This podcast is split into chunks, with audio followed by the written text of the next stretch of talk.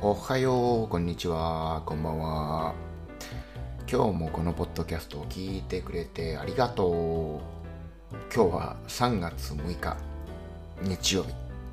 今、午後2時14分。さっき雨が降ってたんですけど、今、晴れてます。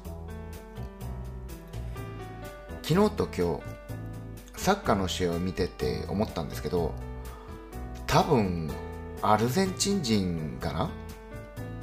僕はちょっとアクセントだけでははっきりわかんないんですけど実況がアルゼンチンの人だと結構なんて言うんだろう。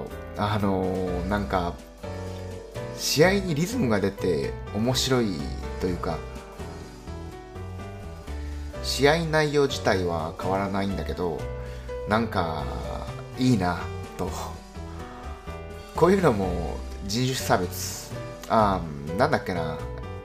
レイシズムか。レイシズムになるんでしょうか。